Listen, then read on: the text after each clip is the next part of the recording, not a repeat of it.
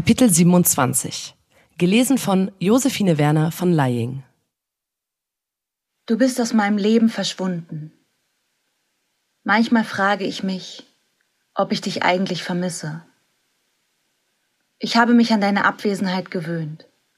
Ich habe akzeptiert, dass du und ich nie wieder wir sein werden.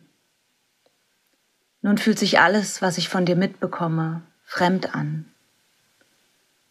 Manchmal meine ich, ich müsste dich vermissen, weil du mir so viel bedeutet hast. Du hast mich verfolgt, mein Schatten, mich gebrochen, weich geklopft, in Rollen gedrängt, geängstigt. Du bist zu viel, du ekelst mich an, du schockst. Du warst für mich da wie niemand sonst, und doch hast du mich nie verstanden, und nur aus mir gemacht, was ich für dich nicht sein sollte.